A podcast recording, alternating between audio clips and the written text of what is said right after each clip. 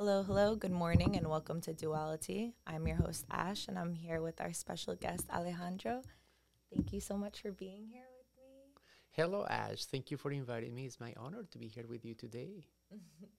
I'm so excited to get into our topic today, uh, talking about attachment styles and uh, getting into something that I feel like has been very big in the community right now. I know it's like all over TikTok and all over Instagram and Facebook as like different like info kind of squares. Usually it's four different types of attachments. I don't know whether or not there's more or less.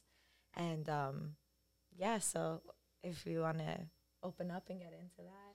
Sure. Well, that's awesome because we started talking yesterday about certain things about families, relationships, and things like that. Mm-hmm. And uh, one of the things that I'm glad that you mentioned that right now in the social media, we have a lot of different things, and everybody is uh, sharing something different and, and, and talking. And I can see throughout our conversations how the general public can be not exactly misguided, but we want to kind of resolve and jump in right away without understanding where things are coming from. And one of the things that I like to start off with today is when what, how do we define uh, attachment? And the best way that I can put it, uh, by the way, for some of you that don't know, I am a psychotherapist also and a coach practitioner. So I'm using a lot of my academic work that I have done, uh, things that I have learned, um, ideas for research, future research that I want to do. And when I look at attachment, the best way that I can put it and compare it in layman's terms is that attachment is like oxygen for our cells. We don't realize about the importance. Uh, we disregard, we get confused, we get distracted with so many different things. So basically, that attachment is that emotional bond that we have.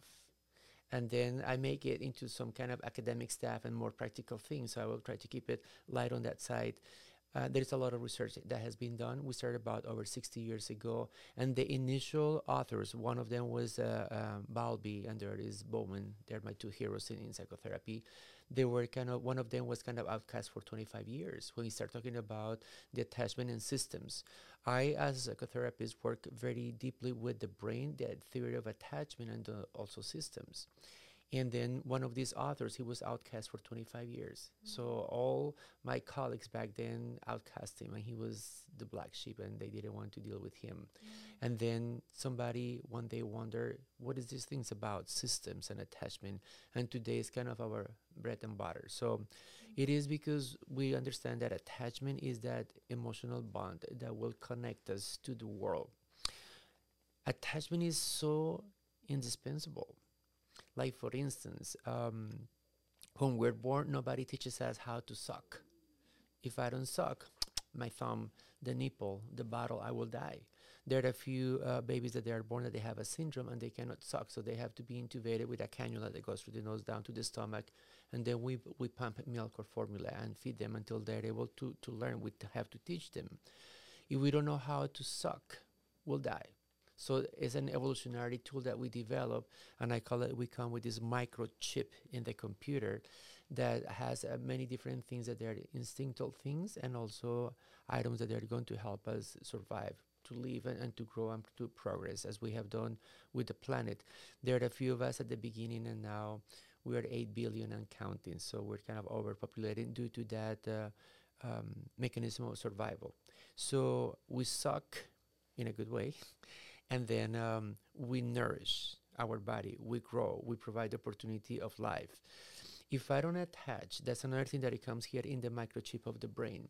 If I am not able to connect with some figures, usually we call them academically figure of attachment and figure of uh, authority.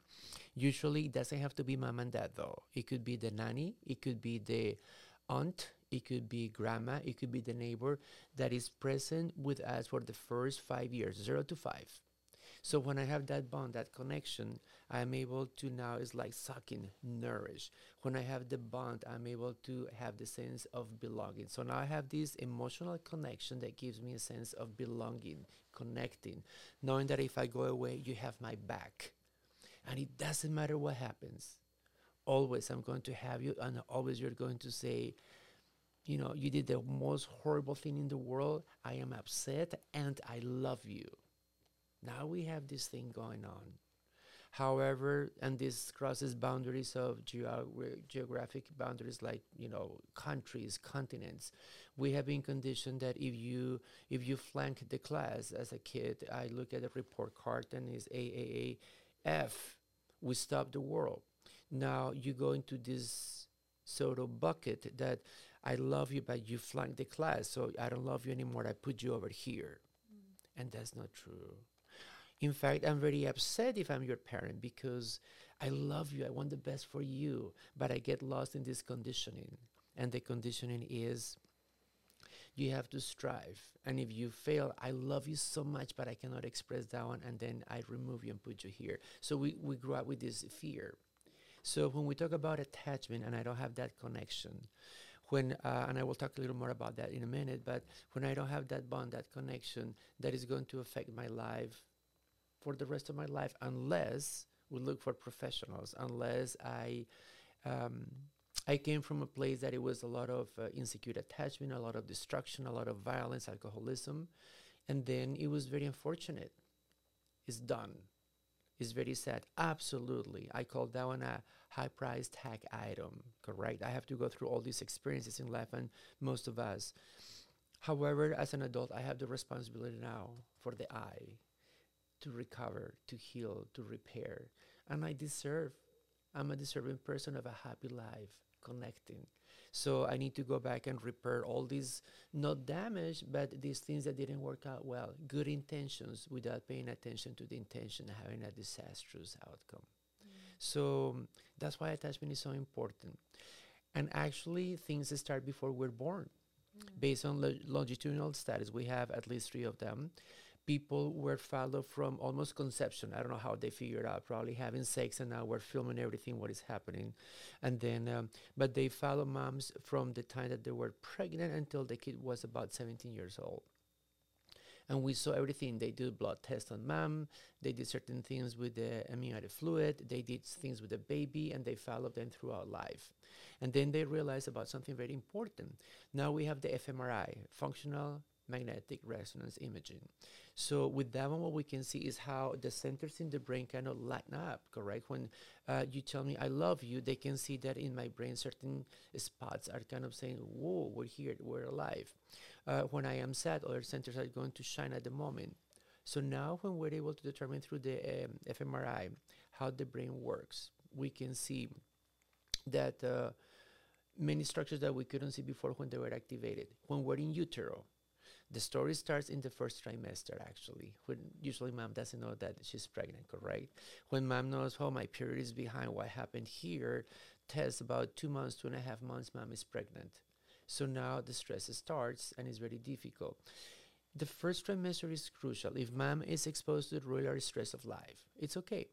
But when we have, you know, COVID and we have the foreclosure of the house, and then have your partner is not up to speed or snap on the things that we have to do. So the stress escalates. We start releasing more cortisol and adrenaline. The placenta is the barrier for those substances. It protects us, like the uh, blood barrier that we have in the brain for antibiotics. Not everything goes to the brain and, and some diseases. So the same thing, the placenta protects that fetus, mm. that moralization, that, that cell that is multiplying rapidly. So the adrenaline and cortisol do not cross that barrier. So fetus is safe, not too fast. Mom has to dispose these hormones. So mom reprocesses those, metabolizes them, so she can poo and peep the result of that product. However, the byproduct of metabolizing the cortisol and adrenaline crosses the barrier of the placenta and it goes right into, and we don't understand why, goes right into the amygdala and the hippocampus.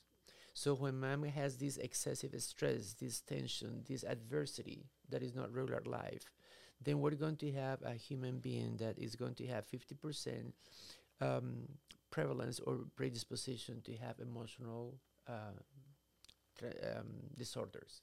So um, no wonder why we have so much anxiety and depression and bipolar, borderline. I just we have the DSM-5 with 200 plus diagnoses.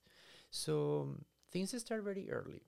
So when we understand how that works, now we can educate parents. Usually, when I do public speaking about these things, and I have pregnant women in the in the audience, they're like, they're like, "Yep, So things are just charging. Always I say, go to your partner, whoever it is, and say, I'm the queen of the world for nine months. Worship my ground, because that's what moms need. Mm. Because that is going to create the foundation. When we have a lot of these chemicals going into that brain in the first trimester, especially, and it affects the whole nine months, we have kids growing up we have the fetus growing up, the amygdala is going to hyper develop. It's going to be larger than it's supposed to be. The hippocampus is going to hypo develop. It's going to be smaller than it has to be. When we're born, the story continues, doesn't start, continues. Because when we're in utero, we're uh, understanding right now most of the trauma that we have, many times we're born already with a trauma. Mm. And we don't understand, correct? Somebody says, Yeah, that really triggers me. I feel really bad think about what happened. I don't know. And we can explore, do regressions, and we cannot figure it out until we ask, how was mom's pregnancy? Oh, I don't know where to start. Daddy was this, mom went through the other.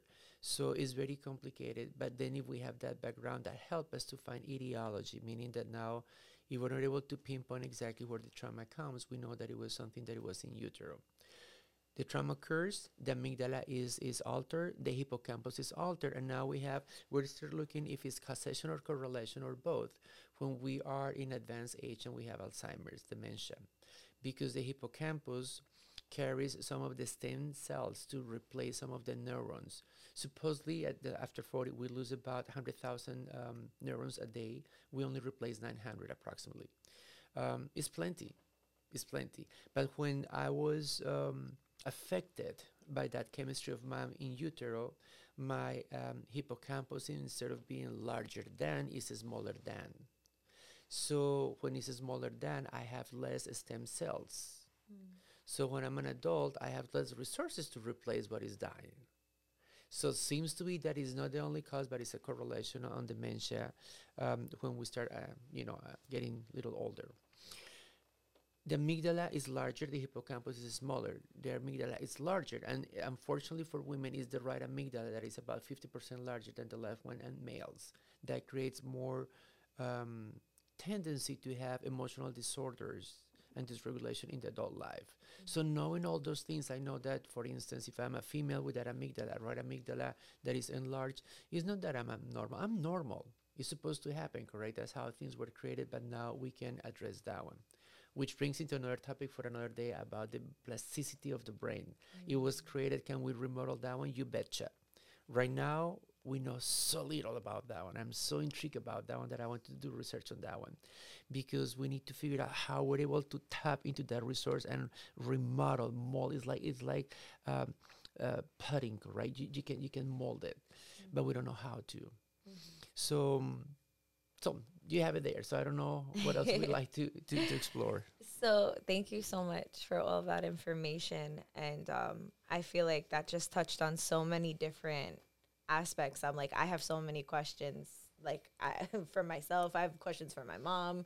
I'm like, you know, very excited to like go that journey. And, you know, I encourage anyone who's listening and uh, who feels any resonance with that, you know, like getting into with discussing if it's accessible you know, to your guardians or to your mother, especially who was carrying you, and what her pregnancy kind of looked like, and maybe how some of your phobias or things of that sort might kind of come from there. And that it's like opening up that door. You know, I feel like there's certain things that I personally have that um, I don't feel like I personally experienced in this lifetime, but it almost feels like I did. And then, mm. you know, you look at your mother, you look at your family, you know, and you realize how they have these things, and it's like really interesting how it carries over. Which, um, you know, I forgot exactly what you, you said. Was it history trauma or?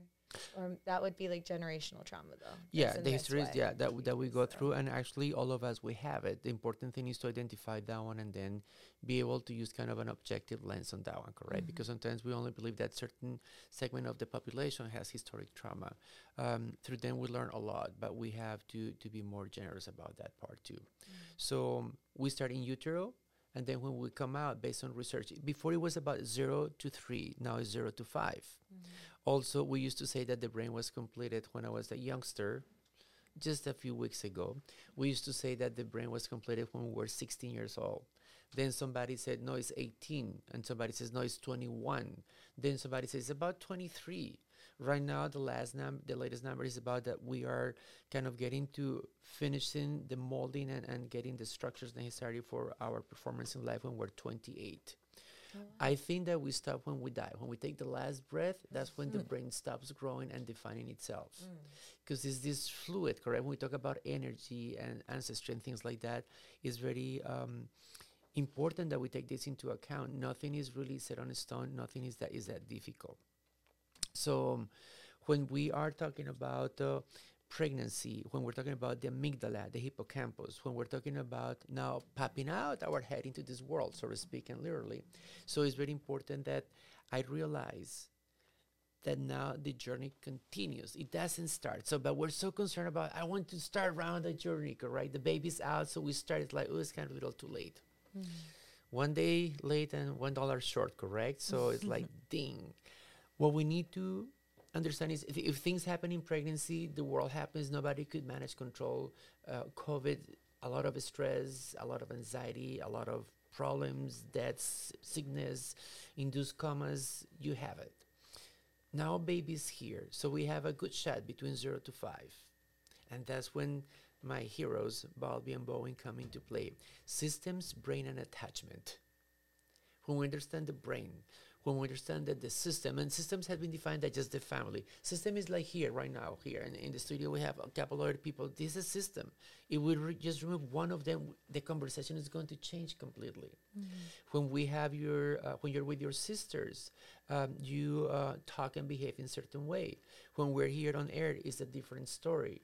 If we're having dinner with uh, Queen Elizabeth in a state dinner at the Buckingham Palace, we're not going to eat the same way as we do when we go to Burger King. No, we don't have multiple personalities. Systems determines a lot of things, and that is, we need to be adequate. We need to be proper. Um, it wouldn't be proper for me, even though if I desire to be naked here at this moment, correct? Because there are some expectations, we have some norms, and systemically, we need to do certain things. It's not about so much agreeing or disagreeing. So that's when we go to culture, we go to the community, the collective, and so on and so forth. So, baby's born. Yeah, we're excited. We celebrate or not sometimes. Zero to five. Now, systemically, we have the opportunity to continue remodeling, molding, adding, removing. Between zero to uh, first 18 months, 19, eh, 19 months of, of, of life, um, we start pruning. We're born with about 300 billion neurons. By now, I have, I'm a little older than you are, just a little. Just a little yeah. Just, just a little, yeah, the eye opener. So, by now, I have, uh, I'm very close to about 80 billion neurons. You have probably close to 80 billion too, by the way. At, at some point, we're par. We prune a ton of them because we need to start receiving the experiences in order to to kind of trim that bush to have a certain form correct? So we have too much. It's like when you have a beautiful bush in front of your house but it's just clearing the entrance. You don't see. You want that to look like a box like a little curve. So you start pruning pruning pruning. The brain does the same thing. It's very efficient. The brain does not keep what doesn't need. So plasticity of the brain. So now we have zero to five where this entity this brain is not the child. It's the brain learns a lot of things. And one of the things is that the brain has the i call it the microchip I need to suck to survive. I need to attach. I need to cling. I need to have. I need to develop. I need to connect. That's that emotional bond that we call attachment. When I have that bond, that connection, then the brain develops normally. We have a, ve- a very sad um, event after World War II in Romania, the, in the orphanages, uh, has been very well documented, and we studied that in psychology and neurosciences too. When um, the kids were in, in hallways, there were I don't know if it were thousands or hundreds of them. They were orphans, and they were there from you know very early ages of their development uh, life until you know toddlers and maybe um, kids about six seven years of age. They were in these cribs. They couldn't touch each other. They were separated. They can see, but there was not much interaction and touching because of the fear of there were so many of them going into a pandemic. If one got the flu and touched the next one, we have now thousands of kids sick. So it was it was disaster, correct? Other infections. So they were separated physically. The nurses they only have so much workforce, so they, they only could go and feed the kids. Doctors came and they listened to them and they were healthy and they were dying, dropping like flies. Mm. Why? They were healthy. They were well fed. They were taken care of. They have roof. They didn't have attachment. Mm. They didn't have that nourishment, that connection that somebody comes and picks up the baby or the child, and that face of the child is under stress. And the nurse came and said, Oh, you're crying. Okay, just hurry up. That's good. And this face is checked out, is busy, is stressed, is looking for other things. I'm not connecting. And the brain is saying, Hey, dude, hey, no connection.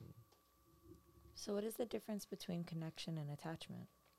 is, is they're synonyms they're the same thing so when i have the baby's picked up and i'm looking and the baby has a stress on the face and i pick up the baby and i oh my baby i have a stress here too the brain says the lights are on everybody's home there is connection we don't we don't communicate we don't connect only through the verbal language correct right now our communication here is about 93% is verbal language, non-verbal cues. Seven percent is the, the words that you hear, mm-hmm. correct? Other than that, it is just my posture, my gestures, my face, my eyebrows, my mouth, my ears, my hair. Everything is is communicating something mm-hmm. to you and to the audience that is watching right now.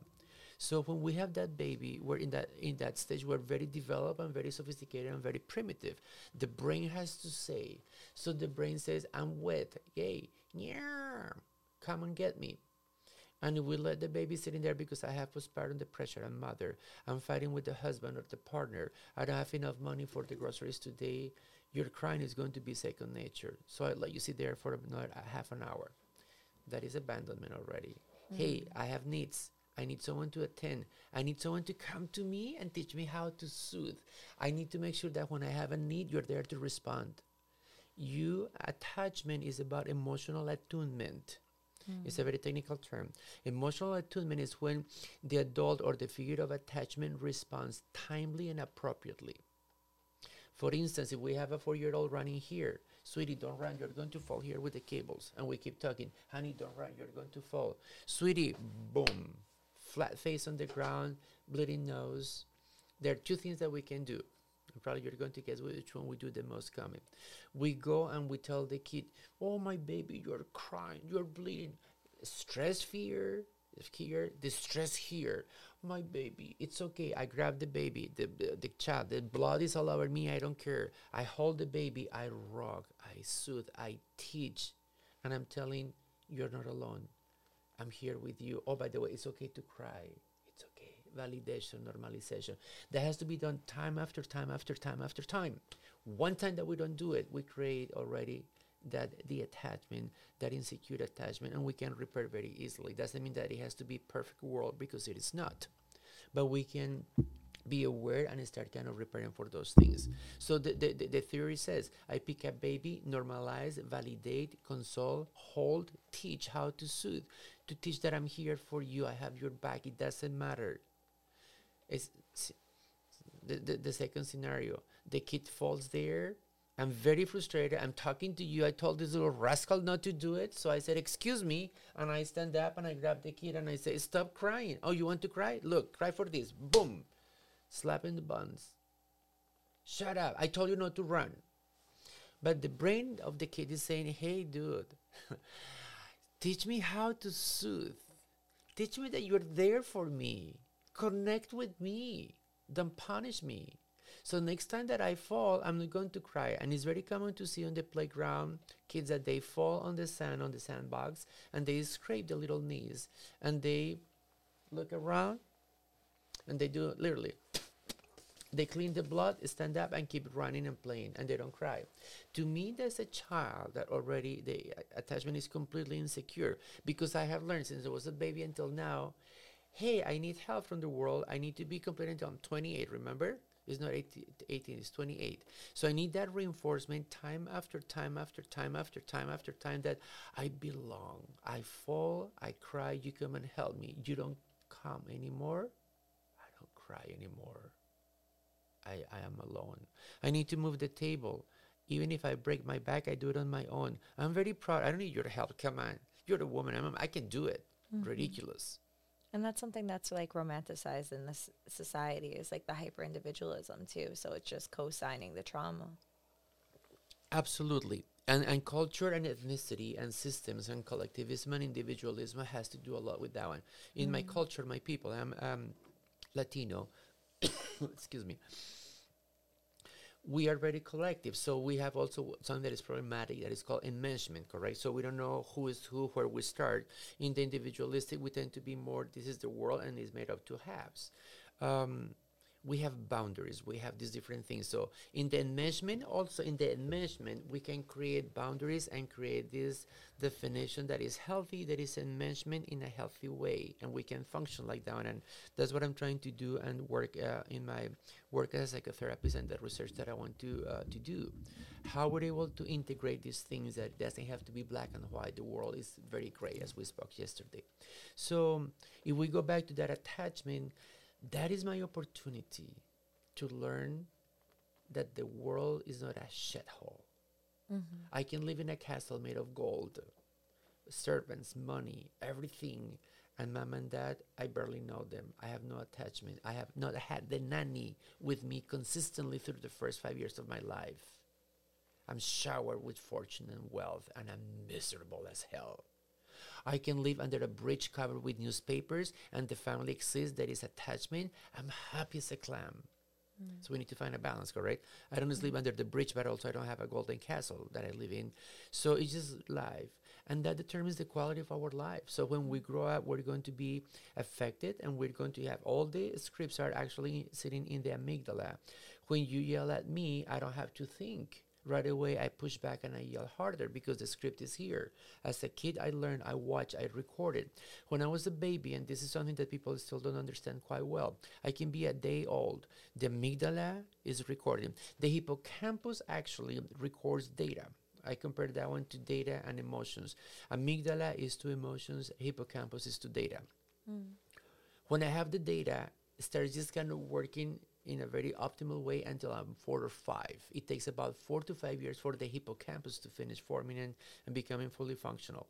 The amygdala functions in the first trimester when I'm in utero. So that's why we have this dissonance, correct? Mm-hmm. We, we don't have parity here. So the, the emotional recorder is on, but the factual one, I don't I don't know why, correct? Mm-hmm. But I feel sad, I feel traumatized, I feel angry, but what is the reason? So until we're four or five, we start kind of making more sense of the world because now I have the facts, the data. So a simple example that I use to connect these two ideas. Um, Many years ago, when I was here in the United States, I was invited to a funeral. I'm a sucker to go to funerals and support people emotionally, so I went. It was a friend of mine, and then it was a friend of a friend of a friend funeral. Really, no one that I cared that I knew. So that was used to be when people open holes on the ground and put the casket in there and cover it with dirt. So we went to the service. Um, they start, you know, putting the casket down in the hole, and I start bawling. Pause when I did that one, I have two functions. The amygdala is saying, shit, somebody died. It was an uncle, a father, a sibling, an employee is hurting. His death is hurting somebody else. Somebody's very sad. Data, fact, dead. Doesn't breathe anymore. That is a fact. And that connects right away to the amygdala that it says death equals sadness, death equals grief, death equals pain as I went through when my I lost my mother when I was very young. So I didn't have to know the dude. The brain did it all on its own, and I sobbed. Mm-hmm. And I couldn't understand until later on I understood that one. So that's the best way that I can put it. So if I see that coughing going down, my heart sinks. I feel sad. Correct.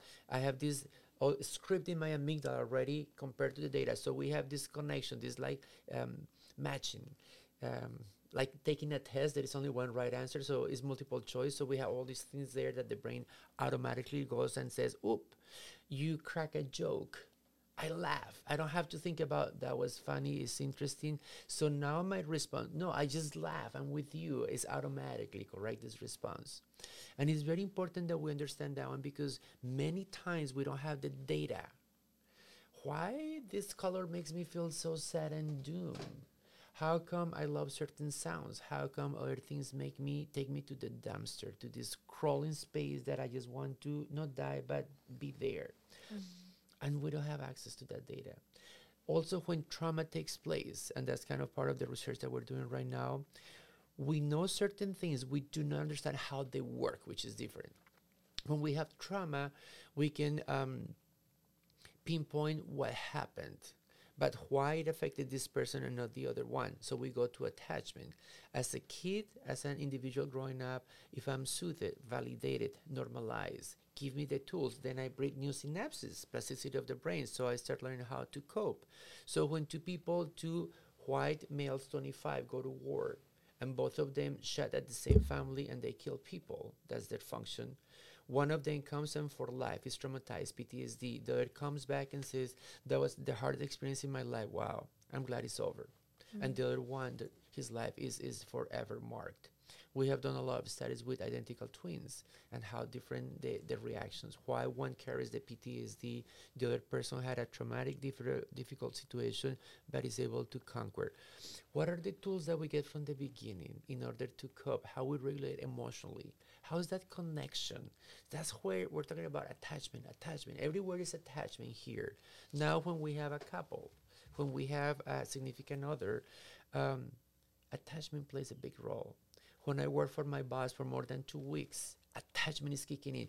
Attachment wasn't only this romantic mommy daddy kind of thing. Oh no, no, no, no.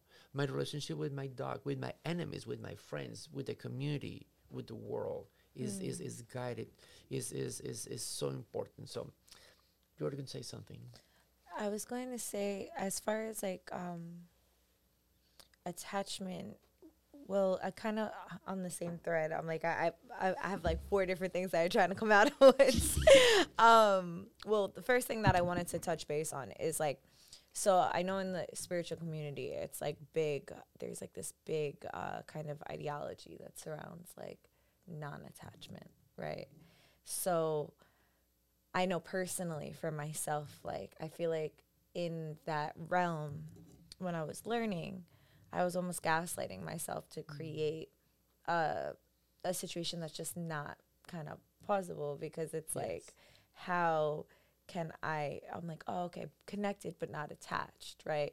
Okay, so I can connect to something, but understanding that it's temporary. In the bigger scheme, I can understand like what that means, but in the micro, in the moment, in the it's accounting for the the essence but not the whole, right? I feel yes. in that in that aspect and I just kind of wanted to see uh, your point of view on that and of the concept of non-attachment. It's extremely important what you say, Ash, because then we need to go how we define things, correct? In different fields, we define the same word in different ways and it has different purposes. So it's beautiful because I'm very spiritual too, and that part, the energy, correct? Our nexus to so many different things.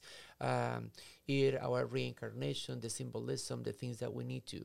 So now it's very important that when we talk about this attachment, is extremely important. Attachment is very difficult to understand actually, and then um, all the intrinsicies, all the moving parts. And this is not an absolute by, by, any means. It is something like nourishment, correct? If I don't suck my, my thumb, if I don't suck the nipple, if I don't suck the, the bottle from the bottle, I'm going to, to expire probably, correct? And this this matter is not going to disappear, it transforms. When I die, I don't I don't disappear, I transform. And that essence that is the energy that we talk about, um, is very important. When we talk about that attachment psychologically as a science, it's very important to understand how that transfer to exactly what you said, and there is a parallel and is exactly the same thing. However, now how we interpret that one.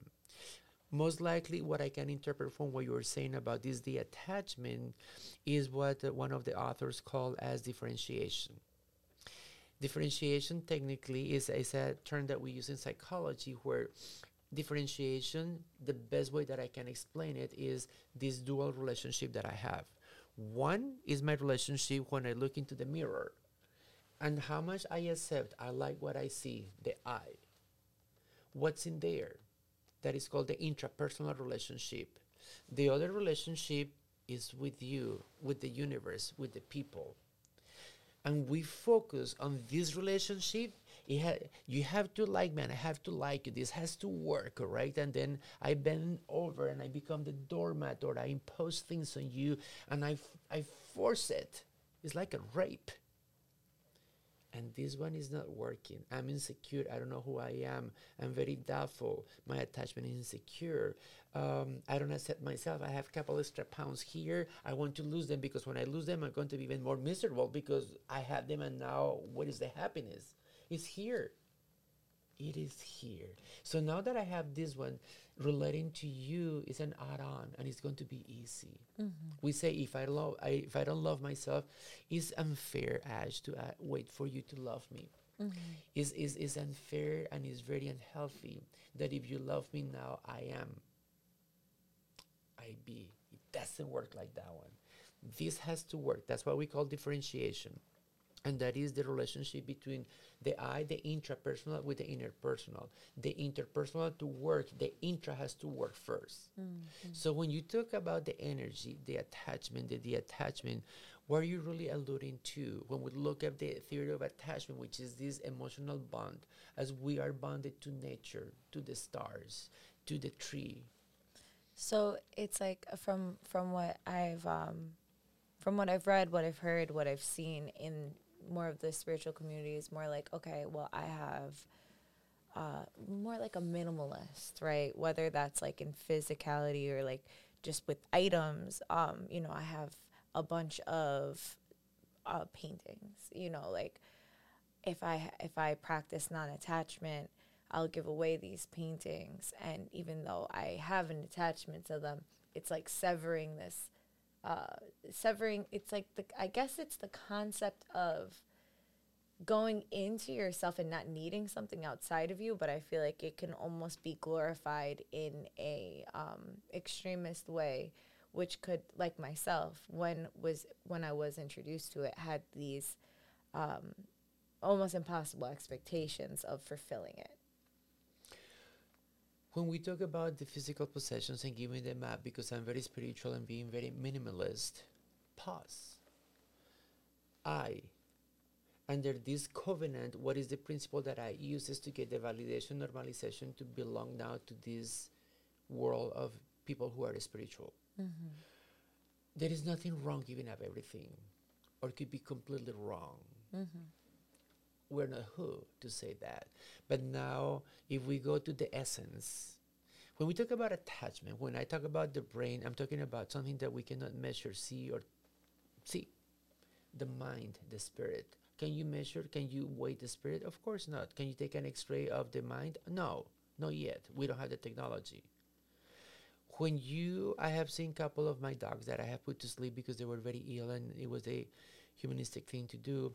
Once that they have the lethal injection and they're gone, the life has been sucked out of them. It's the same body that I brought her a half an hour ago I'm with the dog passes away. I can see it's an inert matter.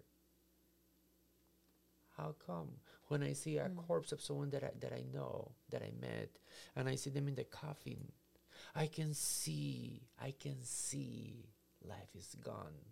Mm-hmm. What the hell am I looking at?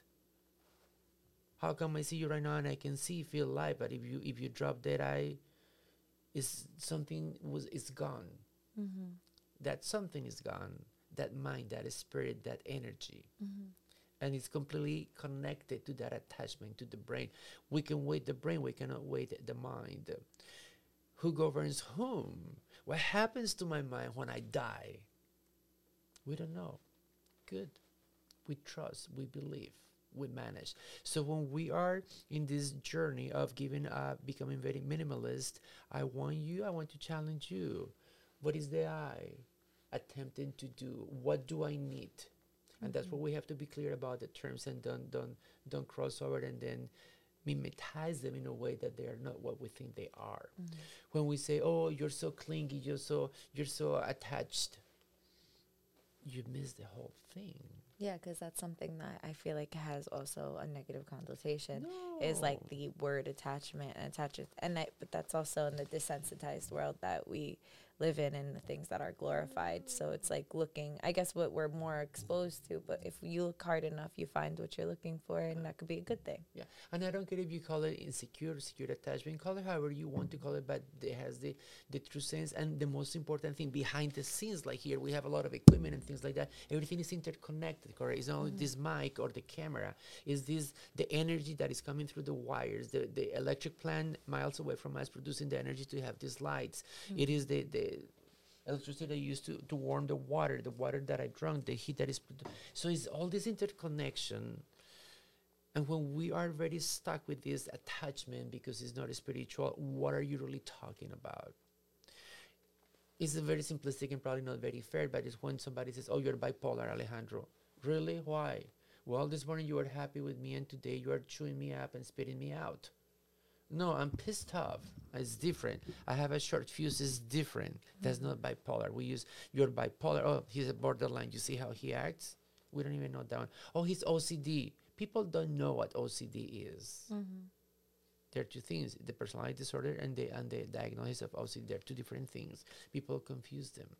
So I wonder if sometimes when we get so stuck in this terminology without realizing the essence, the energy, the spirit, really, wha- how we're just kind of tossing everything. We're tossing the baby with the, the water with the baby.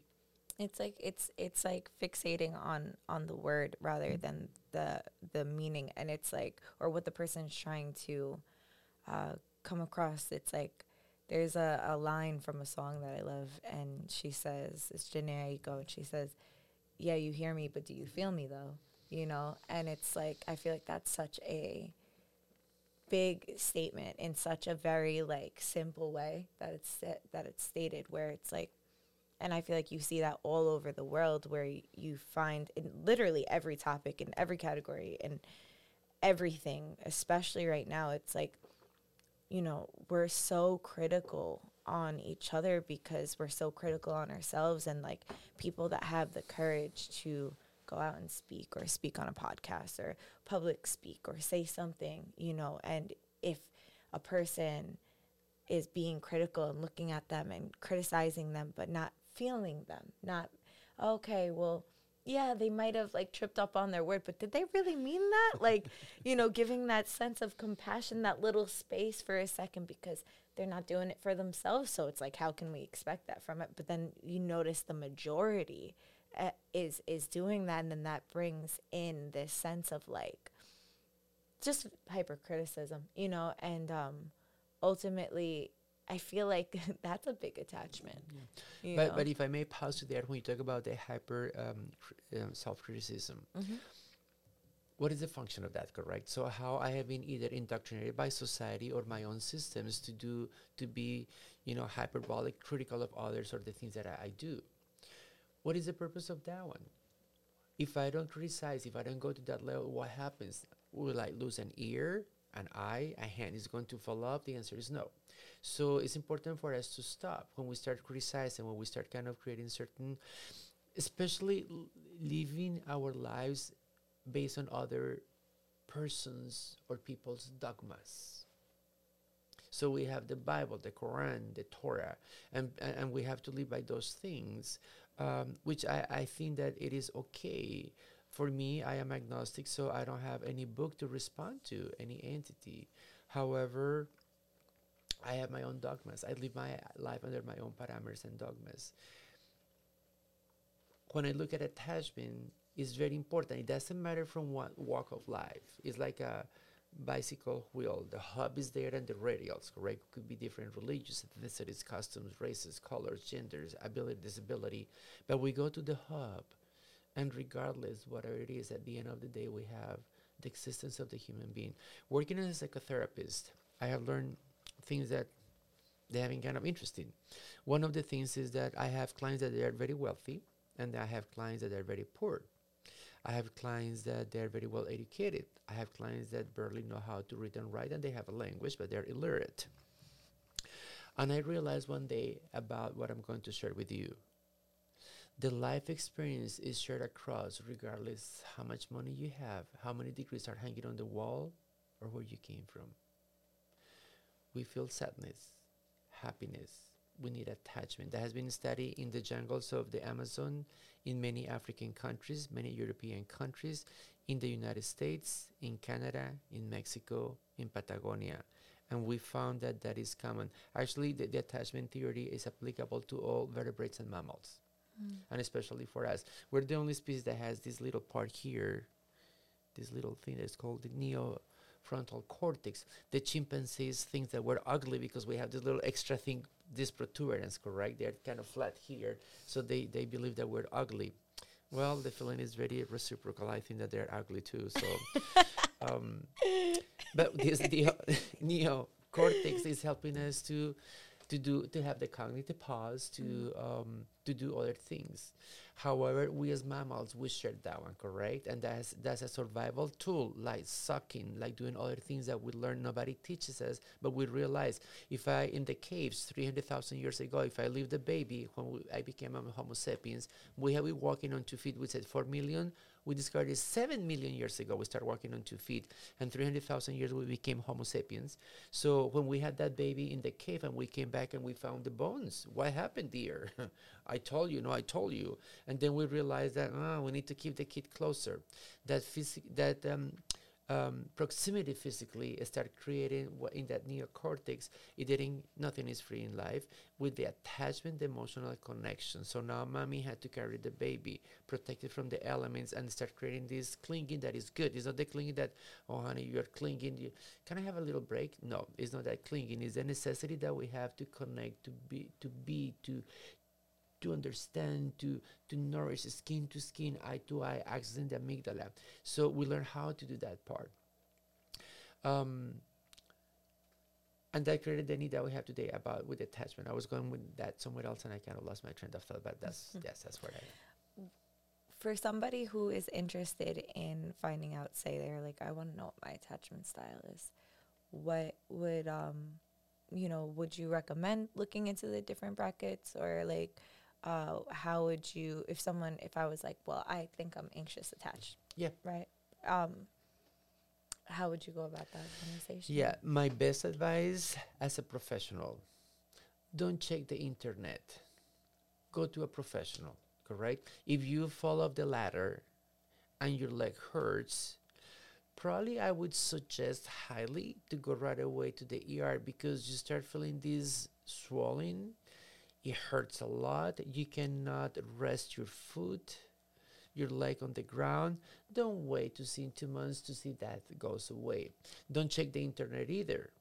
You don't have an x ray machine, and even if you do, you don't have the professional expertise to determine is this a bone out of place, a hairline crack, or I shattered the bone. Correct? If you shattered the bone, what are you going to do? Put gelatin and sticky rice around it?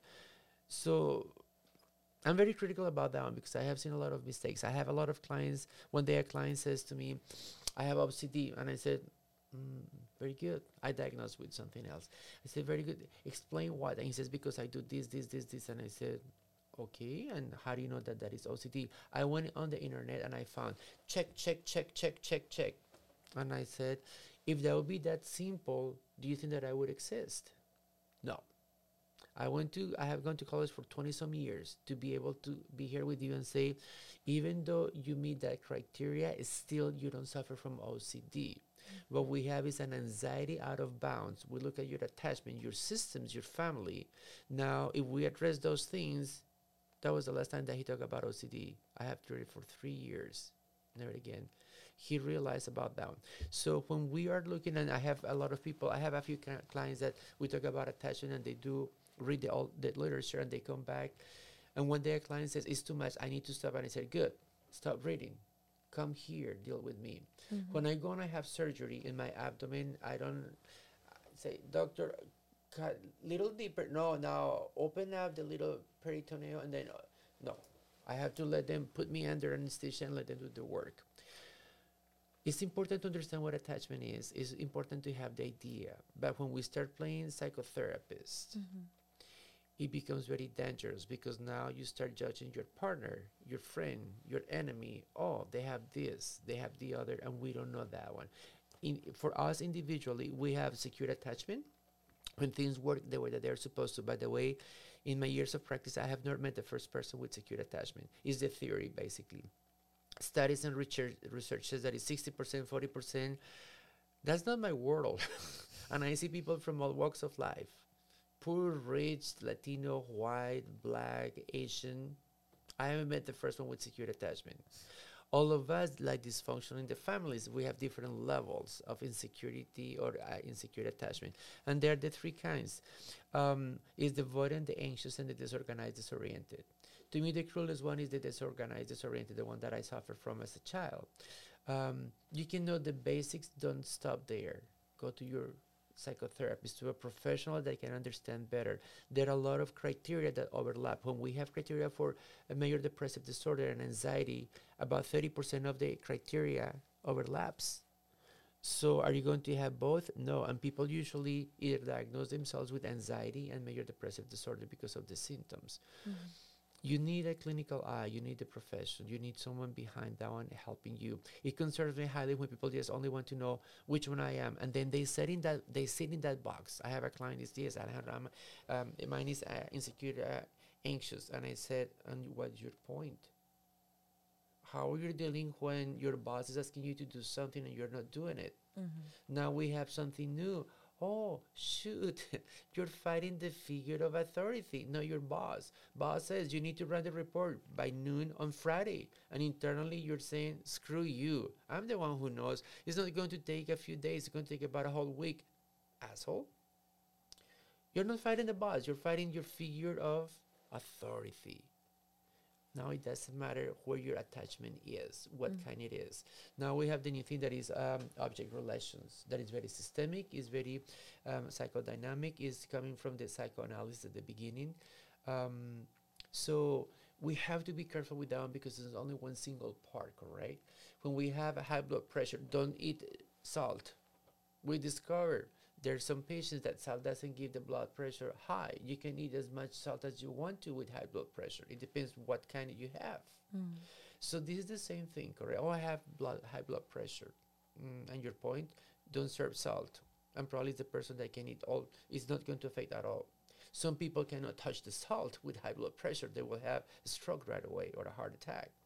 So we have to be careful with that. My, my voice of advice and concern is that learn but allow somebody else to do the work behind the scenes because you have to do the other work. Mm-hmm. I, as a psychotherapist, I don't do shit. I don't do work. You do the work if you're my client. When I start doing a lot of work, it's not psychotherapy anymore. I have the knowledge of the theories, the books, but you're an expert on yourself, by the way. And I provide the guidance, the professional skills. You do the rest. Mm-hmm. That's what you need to do. That the rest of the books to the experts correct? Because many times you may have a little overlap. You're not black and white. We're not still in concrete. You may have some avoidant with some little anxious. You may have some little anxious with a little smidgen of um, disorganized, disoriented. For instance, when we talk about personalities, correct? We're not just one. Oh, you're a type A. Don't put me in the box. I'm a beautiful human being. I also work with the strengths finder and the strengths. So usually they have they have done a study for 40 years right now. I think that they have more than 9, 10 million people that they have done the survey and they are continuously doing, and that is Gallup. They do the um, adjustment for validity and reliability scientifically to make sure that the tool is, is, is working and doing what they're supposed to do. They started with 100 some strengths. Right now, they're 34. I have five, and you can find your five ten. You have to take the test. It's an assessment. is is it goes really fast, and and it's I think that is is very very very good. I have five top strengths, but there are twenty nine more. Guess what? I also have the other twenty nine in very different levels. Some are major, some are little. But I don't like when people say you're a person like type A. What does it mean? Mm-hmm Sometimes I love my solitude, my time out, mm-hmm. and I love people. I'm very sociable, very extrovert. But as an extrovert, I love my meditation, my yoga, mm-hmm. being alone with my dog. Sometimes even without the dog around the lake in Minneapolis. I live in Minnesota. I'm a Norwegian. Yeah, right. so um, being there is, is important and then but but walking alone is very important. Sometimes I go with friends, with my spouse, with the dog. I'm a type A, but I love my solitude. Mm-hmm. I love my privacy. I love to share with the world. Mm-hmm. I draw energy from audience that I have been before them, before 9,000 people. I'm not afraid. I love it. I have conquered this thing that is the fear number one for humans, public speaking. Mm-hmm. I draw energy. I grow. Some people don't. Mm-hmm. I think it's so interesting how there's all of these different ways to learn about these blueprints like in so many commonalities of what you're saying is like you know type a attachment style all these different things um are all different ways that we're just trying to know ourselves and other people. Just like, you know, if someone's like, oh, you're a Sagittarius, that's why Sagittarius always do that. But it's like, but they also do a bunch of other things that aren't Sagittarius you know? and, and that's because there's so much more. And that's like the the sun sign astrology from Absolutely. then what we were talking about with the yes. whole chart, right? Because it's like putting people in like a type A, but I'm not just type A. I'm not just disorganized um, attachment. You know, it's just it's there's so much more to ourselves. I think it's so important that when we're doing this discovery, whether it's um, you know, with astrology, with psychotherapy, with therapy, with any kind of blueprint, whether Myers Briggs or the strength test, you know, any of these things. Which, by the way, where can we find that? what is it called? The strength test? It is is the Strength Finder 2.0. You can go to the Gallup website. I don't I don't have a stock on that company, so I'm not I don't have a conflict of interest here. Disclaimer. but but I like them. Is is not the holy grail. Is I'm not fanatic about that one, but, but gives a lot of information. Yeah. So you can buy I think through different providers. Well, Amazon love hate relationship. Yeah. Um, you can buy the book electronically. You can read it. I would suggest read the first half that it has the whole premise is mm-hmm. beautiful, and the other half is the f- 34 strengths. Mm-hmm. Read the first half. Take the assessment. You have to take it. It's like it's timed. Um, there are so many questions and you have so much time per question. If you miss the question, don't worry. Move into the next one. Mm-hmm. Don't think it too much. You know, you like black and blue. Blue do like mm-hmm. this just the questions are more complex of course. Mm-hmm. um, do it and then it's, is kind of nice. I have done it several times and the tendency is to preserve those things and they explain how it works. So gallup is one of those. Another thing that i recommend also which is kind of unconscious bias is about the um, university of harvard. They have this it's called oh you need to do the research. It's escaping the name right now. It's about biases and this um, Project Implicit, I think that is called. Mm-hmm. And then there are about 16 different areas about religion, race, gender that you can take. It's an assessment, it's very valid. And then it tells you, I did it with four different areas. In the area that I thought that I have the least bias was my highest score showing me that I have bias. Mm. And the ones that I was kind of wishy washy, I fared very well. I'm more aware about those. It's kind of really interesting. These are the things helping us. The most important thing for me that I can see now is how beautiful everything is interconnected. I mm-hmm. don't care if it's attachment, clinging, the energy, mm-hmm. becoming a minimalist. Stop. Take a step back contemplate and you're mm-hmm. going to see everything is super connected. It's like when you're looking at religions when you're looking at different things like the there's different ties right? Absolutely. when you're looking at different cultures there's different ties. It might be going about something different. We might look different. We might sound different.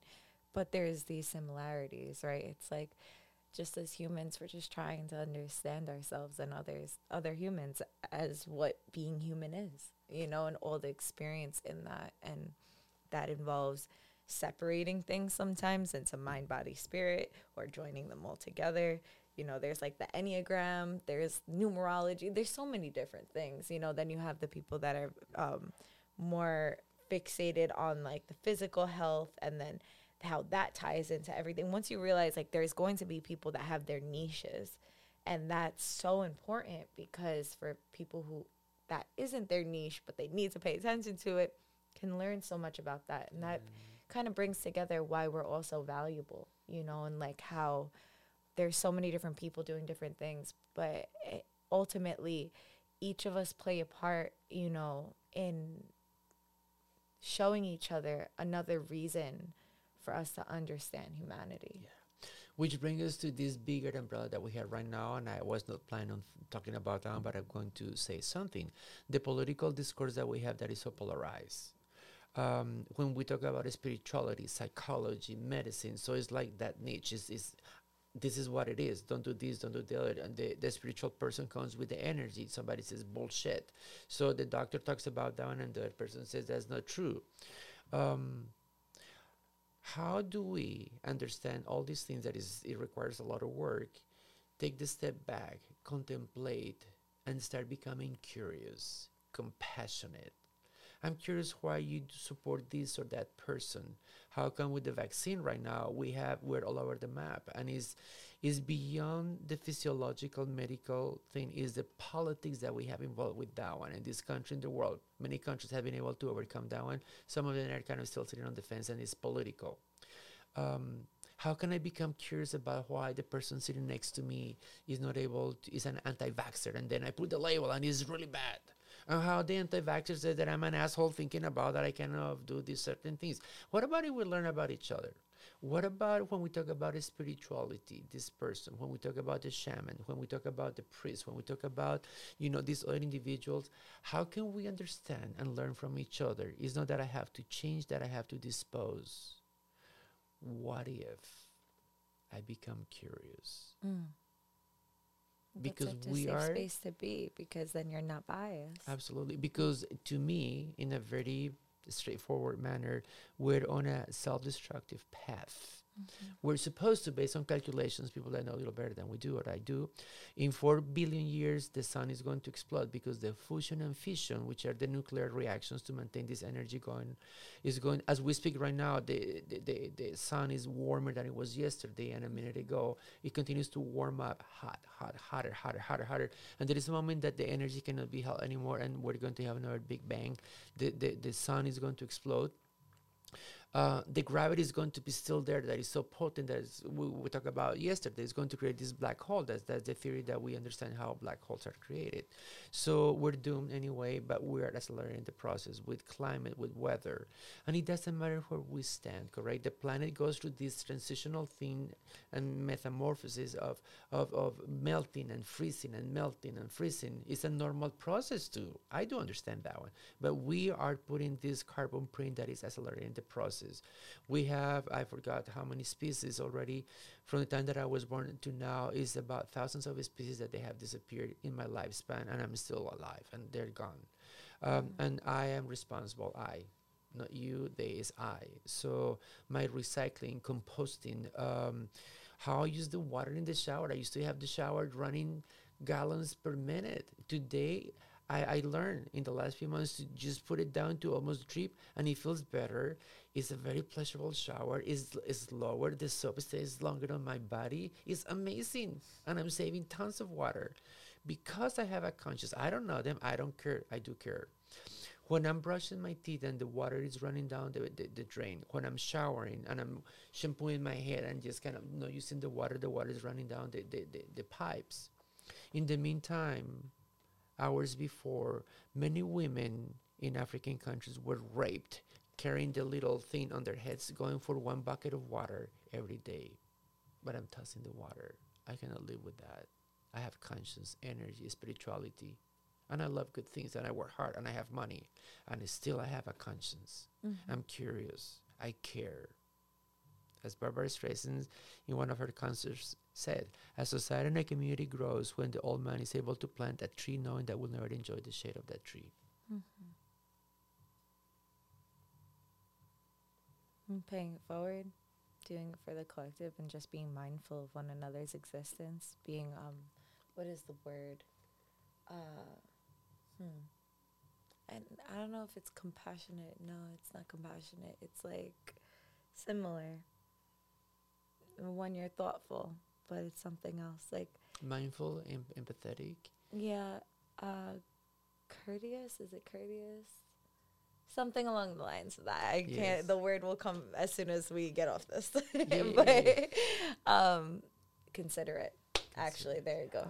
Yeah, considerate. Beautiful. Considerate. Um, that was something that I think is just in, in humanity, just being more considerate for one another, you know, and then also uh, remembering that the earth is our planet, you mm. know, and that she's doing her thing. And, you know, it, they say, like, uh, in a lot of uh, indigenous cultures, talking about how um, we treat the earth the way we treat the women of this earth.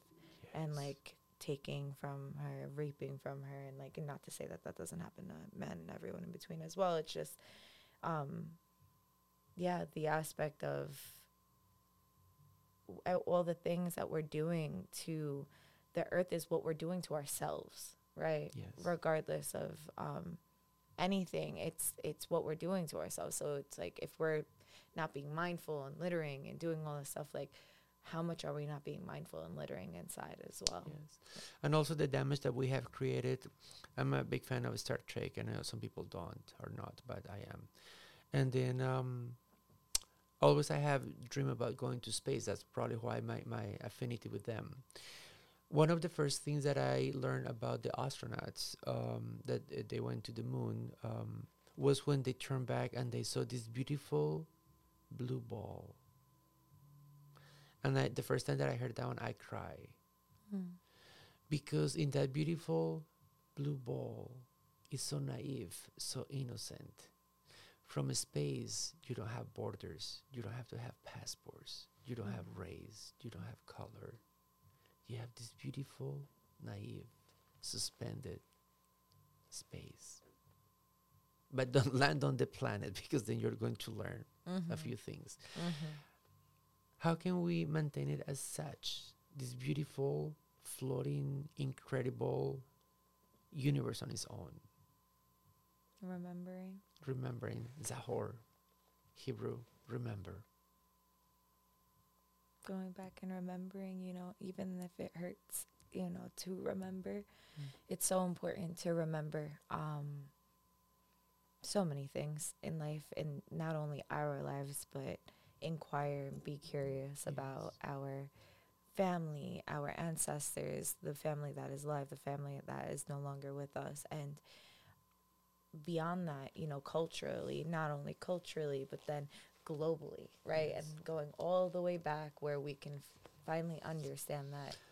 And I think that that brings me to something that we talked about yesterday, and that is we need to be kind to ourselves and believe I can learn. Usually, it's a an old dog does not learn a trick. That is not true.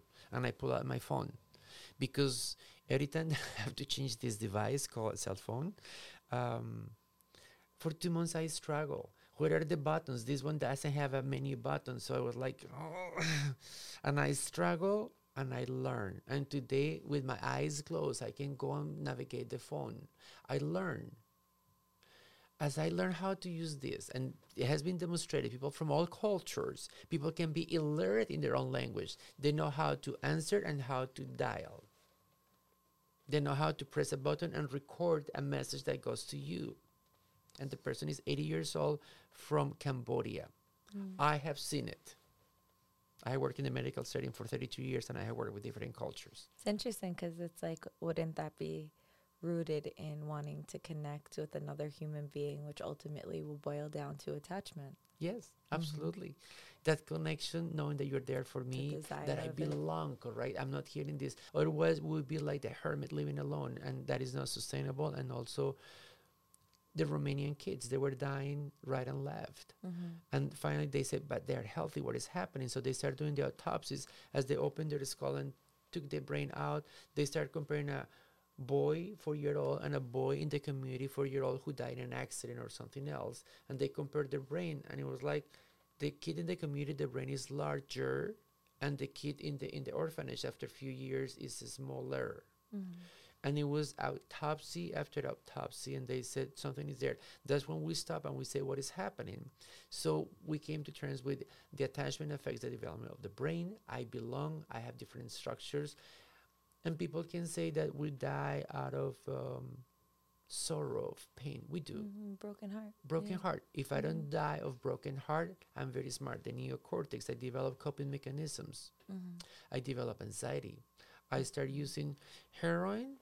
Is heroin is not the problem. Is what is behind that one. Alcohol. Mm-hmm. Alcohol is not the problem. And by the way, alcohol is not addictive, regardless what people say. Because if it would be addictive, when you and I go to a party and we do a toast and have a glass of wine, we become addictive, and we don't. Is what is behind that one. Mm-hmm. Correct. And there are a couple other things with the brain and, and, and certain uh, substances. So it's very important that we're mindful about that one and we don't drop the blanket. Mm-hmm. Alcohol is addictive. You're a heroin uh, addict. You're a bad person. You have no recovery. Um, certain people just no. We need to take the blankets, cut them up, and toss them, recycle them, recycle them. Correct. We have to to become more um, generous. Yeah. And the generosity is not for you; it's for me. Mhm. I start with the I. When I'm generous with myself, I go to this relationship intrapersonal. When this is working out, you get the best out of me. I learned this many years ago through my own psychotherapy. Selfish is very important. But in our religious context, especially in this country with the Christianism and many other cultures, being selfish is taken as being egocentric, narcissistic, a son of a bitch. And that's not, uh, when we talk about the self ish, it's about the self ish. It's about the entity. Because without this entity, this entity, that entity, other entity, we wouldn't exist, correct? As, as, as a conglomerate, as a collective. It's okay to be selfish. That means that I come first. I take care of this and I give you my best. If I have not uh, slept well last night, I couldn't be here for you. I would be just kind of nodding and kind of getting, making everybody super bored. Right now, probably some people are upset. That's good. I'm achieving something, correct? Or they are agreeing, or they like, or they find value, or they revise and they say what I knew was right, or I find another voice that kind of echoes what I say. Mm-hmm. But that's very important. Mm-hmm. Thank you so much. It's like it's it's beautiful, and that's what this space is for. You know, what this podcast is for is like, you know, to feel heard and validated, and also to be challenged if that's not necessarily something that you think or feel, and to give space for that discomfort in a safe space. you know? Absolutely. And discomfort is very important. we can talk about so many different things that lead to other paths, but it's Mhm. very important that we, discomfort is okay, it's important. When I don't want to deal with the discomfort, when I don't eh, run away from that one, that's when I masturbate all day long. I start using excessive alcohol. I mortgage the house and the income of the next two years going to gambling to the casino every day. That's when I do certain things that they're in excess because I need to. This is very uncomfortable. When a, a child cries, the mother is very uncomfortable, correct? The rush is the caring. Yes, I know. Don't cry, don't cry. It's okay, don't cry, don't cry. And the kid is thinking, Mom, it's okay to cry. And it's not okay, that's why I cry. So, how being that parent, that person, that friend, that partner, when you cry, I'm able to be, as you said here, comfortable, present, allow, give us permission. It's okay to cry, Ash. Mm, how can I help you? Hold my hand. I hold it for two hours. First, I. Because I'm in discomfort, in pain, I'm going to ruin it for you. I'm going to trip and take you down with an eye. When this is okay, you're crying. It's important to honor, to respect, to create the space to support you, to be for you here. Who's first? I. You see the self-ish where it plays? When it's all about you, I'm going to trip. I'm going to hurt you too, by the way. Mhm. Yes, kind of to wrap up a little here. If you and I do not know how to swim, I came from Minnesota. We have the ta- 10,000 lakes, and it's probably more than that. We're in one of the most well, beautiful lakes that they're inner inner city lakes, and we're on the dock. Remember, you and I don't know how to swim. So I'm talking, and then I turn around and I misstep and whack. I go in the water, and that dock is in the deepest part of the lake. I start yelling and drinking water and drowning, and then pause. We have two ashes. One is going to jump in, the other one is going to ask for help. So right away, we continue the, the movie. I'm drowning, screaming. You just dive head down into the water to rescue me. Now we have for sure two dead bodies. None of us ha- knows how to swim. You and I are going to go to that bottom of the lake, and then the the um, coroner is going to be and pull us out dead in a couple hours. Second scenario: I drop in the water. You say, "Shit, I don't know how to swim." I'm not going head down in the water. You start yelling, help, help. You pull out your phone, dial 911. You turn around, there is a rope. You throw the rope. We have somebody in the water, send the paramedics. Somebody heard you screaming at the other end of the dock, runs right away, takes the shoes off, dives in the water, grabs me from the collar of the neck, and pulls me out. And go they pull me out. They pump me. The paramedics arrive. I'm alive. Who was first? You. Correct? When you put me first, you dove head down in the water. We're two dead bodies. When you stay on that dock, there is a 50% that you're going to save my life and you're not going to die. It's very important. Mm. I'm a pilot also. When we're flying at 35,000 feet and the vessel decompresses, right away the flight attendant on the tarmac has said, You put the mask first before you attempt to help somebody else. If you have two children, what do you do first? You turn to the kids. You have four seconds before you passed out. You don't die. Mm-hmm. But when you passed out and the kids need your attention, they're scared. They start sleeping under the seat belt because it's not tight enough, and they start becoming projectiles, kill, killing other people, damaging themselves, going through the hole all the way out. The airplane dives for, for 10,000 feet. Everything is a disaster. When you put the mask first, you're breathing. You tighten up the seat belts. The kids passed out. You put their masks. In a few minutes, they come back. You get to 10,000 feet, shaking, but your kids are safe. Who was first? Mm. You. When you put the kids first, all of us, we lost and they lose. When you dive first, head down on that water, trying to take me out without knowing, saying, I am first, I don't know how to swim, we're doomed. What are you trying to do? Think about it.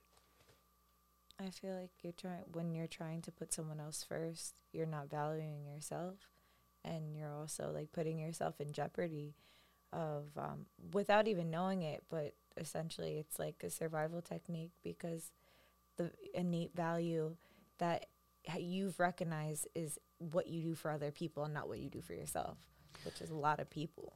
And plasticity of the brain, that is a thing that it has been ingrained. We have learned culturally. Some cultures are worse than others. I would say, sorry about the judgment wars here, but plasticity of the brain, you can reprogram. You and I can keep talking about down. You can say, next time that I sit down, this is what I, I want to do. I'm not going to dive in the water. The next time that something happens to my kid, kids and parents in psychotherapy in session, mom, when your kid is doing well, how do you feel? And she says, great, the queen of the world.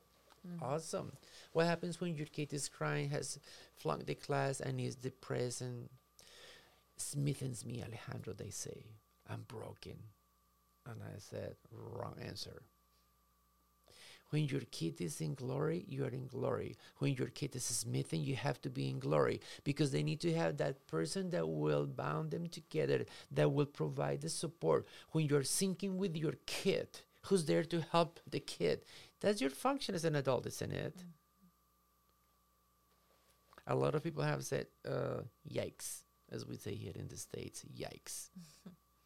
and it has helped also to have a different discourse in session, to start training people differently, not better or worse, differently, and elevate the sense of awareness.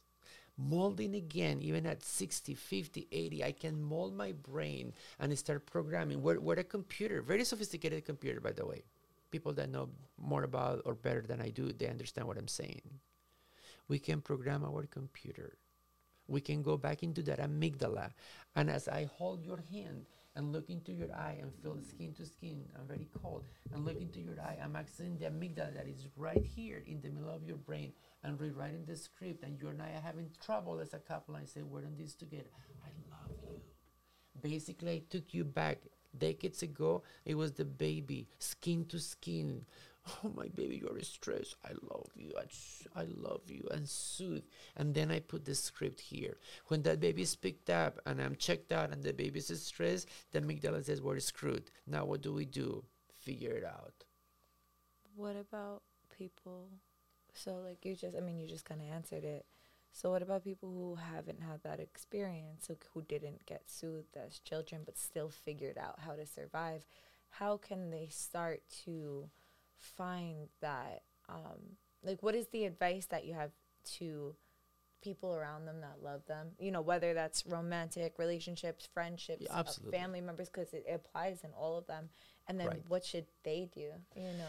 the, the thing is that if you're hearing listening to us it's just becoming aware that you're not broken you're normal you're not defective you're not second class citizen you're first class citizen that now that you're aware what are the adjustments that you have to do to repair?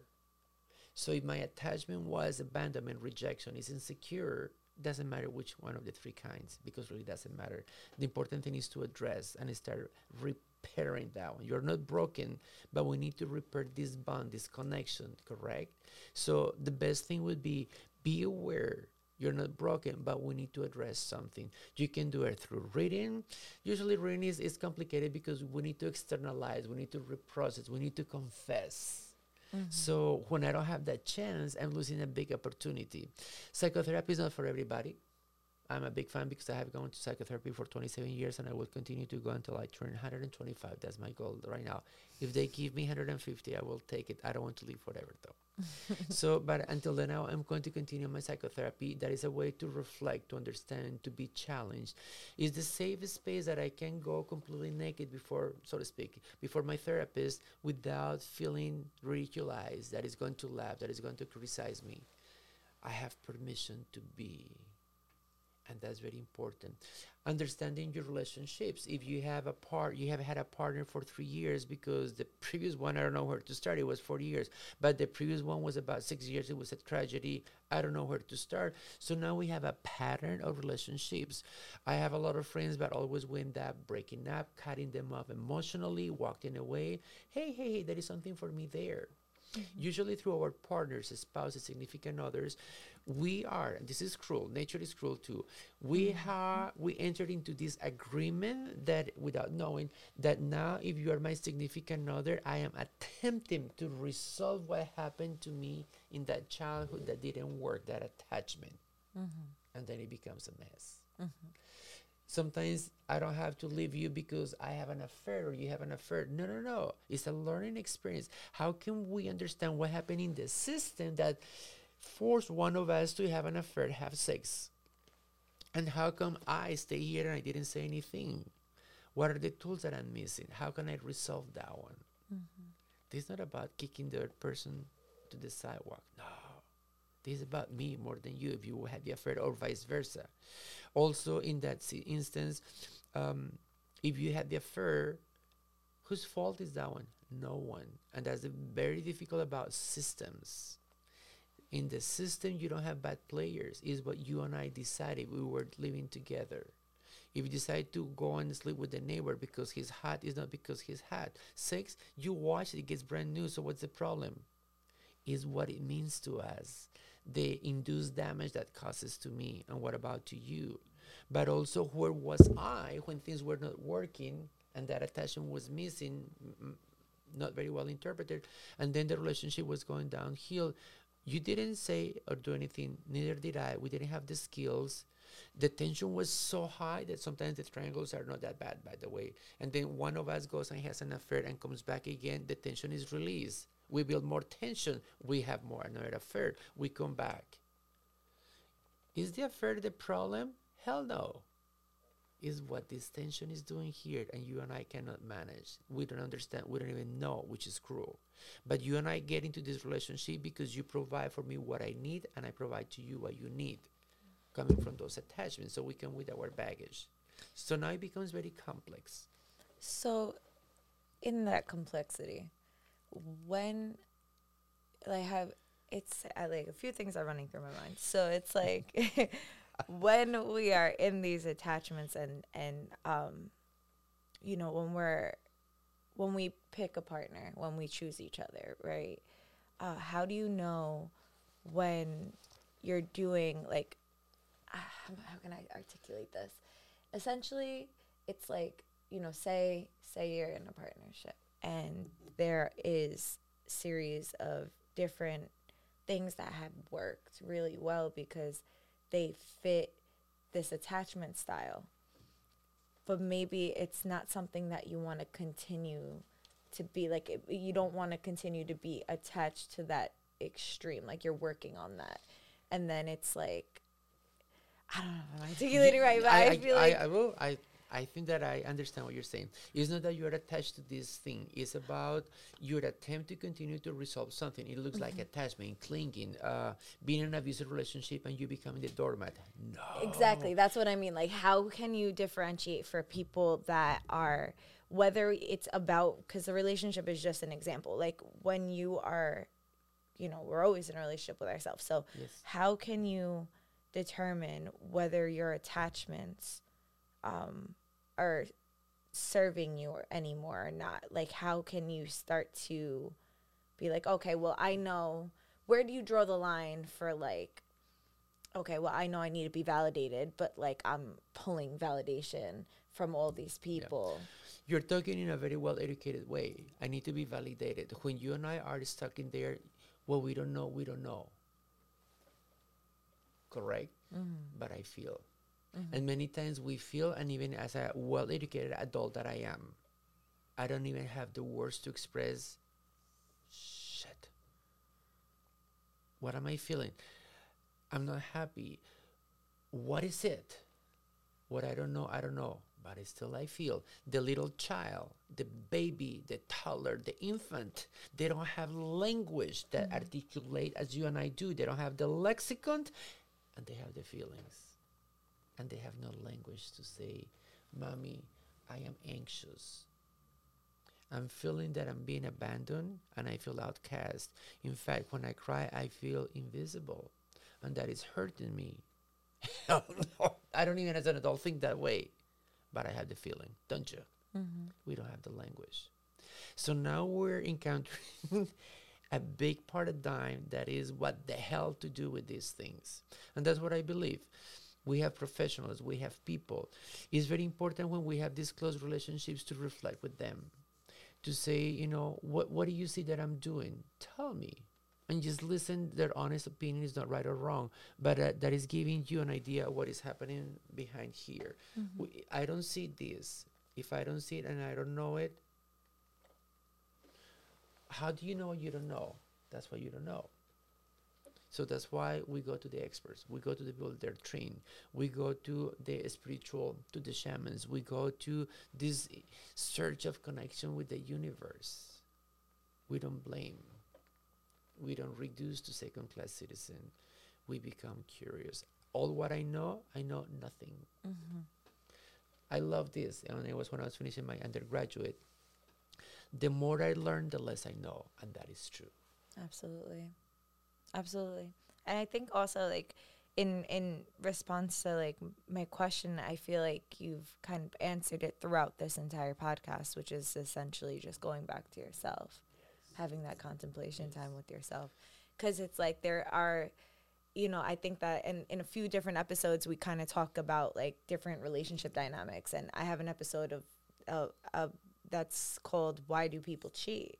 You know and like we're unpacking that and all these different experiences in a few different episodes um and where it kind of goes ultimately always for everything is just reflecting back to yourself but something i think that a lot of us struggle with is when to know when to let something go whether that's a job or a relationship or a friendship you know we we uh, are like well i was doing this for 10 years or you know then there's the people that have the opposite spectrum where they're like oh instantly no done like cut off so it's like finding the balance just between that That is one of the difficult things to answer, and probably I don't have the answer to that one because what I don't know, I don't know. If I'm in a relationship that is pervasive, that was my experience in, in the first nine years or the first relation that I had. Always there was the hope the person is going to change, is going to be different. We love each other. That's what I knew. Mm-hmm. I, I knew violence, abuse, maltreatment. And that was kind of my bread and butter. I didn't like it. It hurt but I was there until something magic happened. And the sad story that many people in this country and around the world perished, died in those relationships because of the hope, because mm-hmm. you're providing to me what I know, what mm-hmm. I need. I don't like it, it hurts, but I know I need. We're trained. That's why the attachment and all these things are important. Um, usually, I ask people to do their genogram, and you can research a little more about that one. It's good to have a professional with you. So, three, four, five, ten generations, you go back and you look for patterns, and then you can start understanding so many things about you and your family. So, when I'm in this relationship, in this job, it's very hard to to come to terms. One of the things that will be very helpful, I think, and it's not the answer, but it's part of the process. Take a step back. You are dedicated to this job. You know what? Figure it out. Figure if you can go on an FMLA for 12 weeks. If you have no vacation, take four weeks straight. Unplug from the job. Go to the lake. Go to the ocean. Start just harvesting on the ground. Start sitting on your head two hours a day. Do yoga and let it be and explore. And I guarantee you, you're going to find a spot that you says, doesn't feel good. I need to do something. That happened to me one day. Getting hurt, abused, maltreated, mistreated. You can name it. And one day I said, I deserve different, Mm. not better or worse. But I always have had that ability. I think it's an ability. Some people would say, I don't deserve this bad, I deserve something better. That's okay too. It's okay if you want to label it that way. But know that that is different. Mm-hmm. So I decided that I didn't want to have my face bruised anymore. That I need to have to work hard for two people to support the other person while the other person was sleeping with half of the neighborhood.